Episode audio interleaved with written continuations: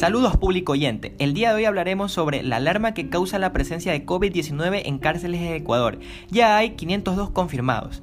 Las últimas muertes registradas por COVID-19 en el país se suscitaron en las cárceles. Esto ha provocado reclamos de las personas privadas de libertad y sus familiares. En el Centro de Rehabilitación Social en Turí, los internos se amotinaron el pasado lunes para reclamar por insumos y mayor atención médica.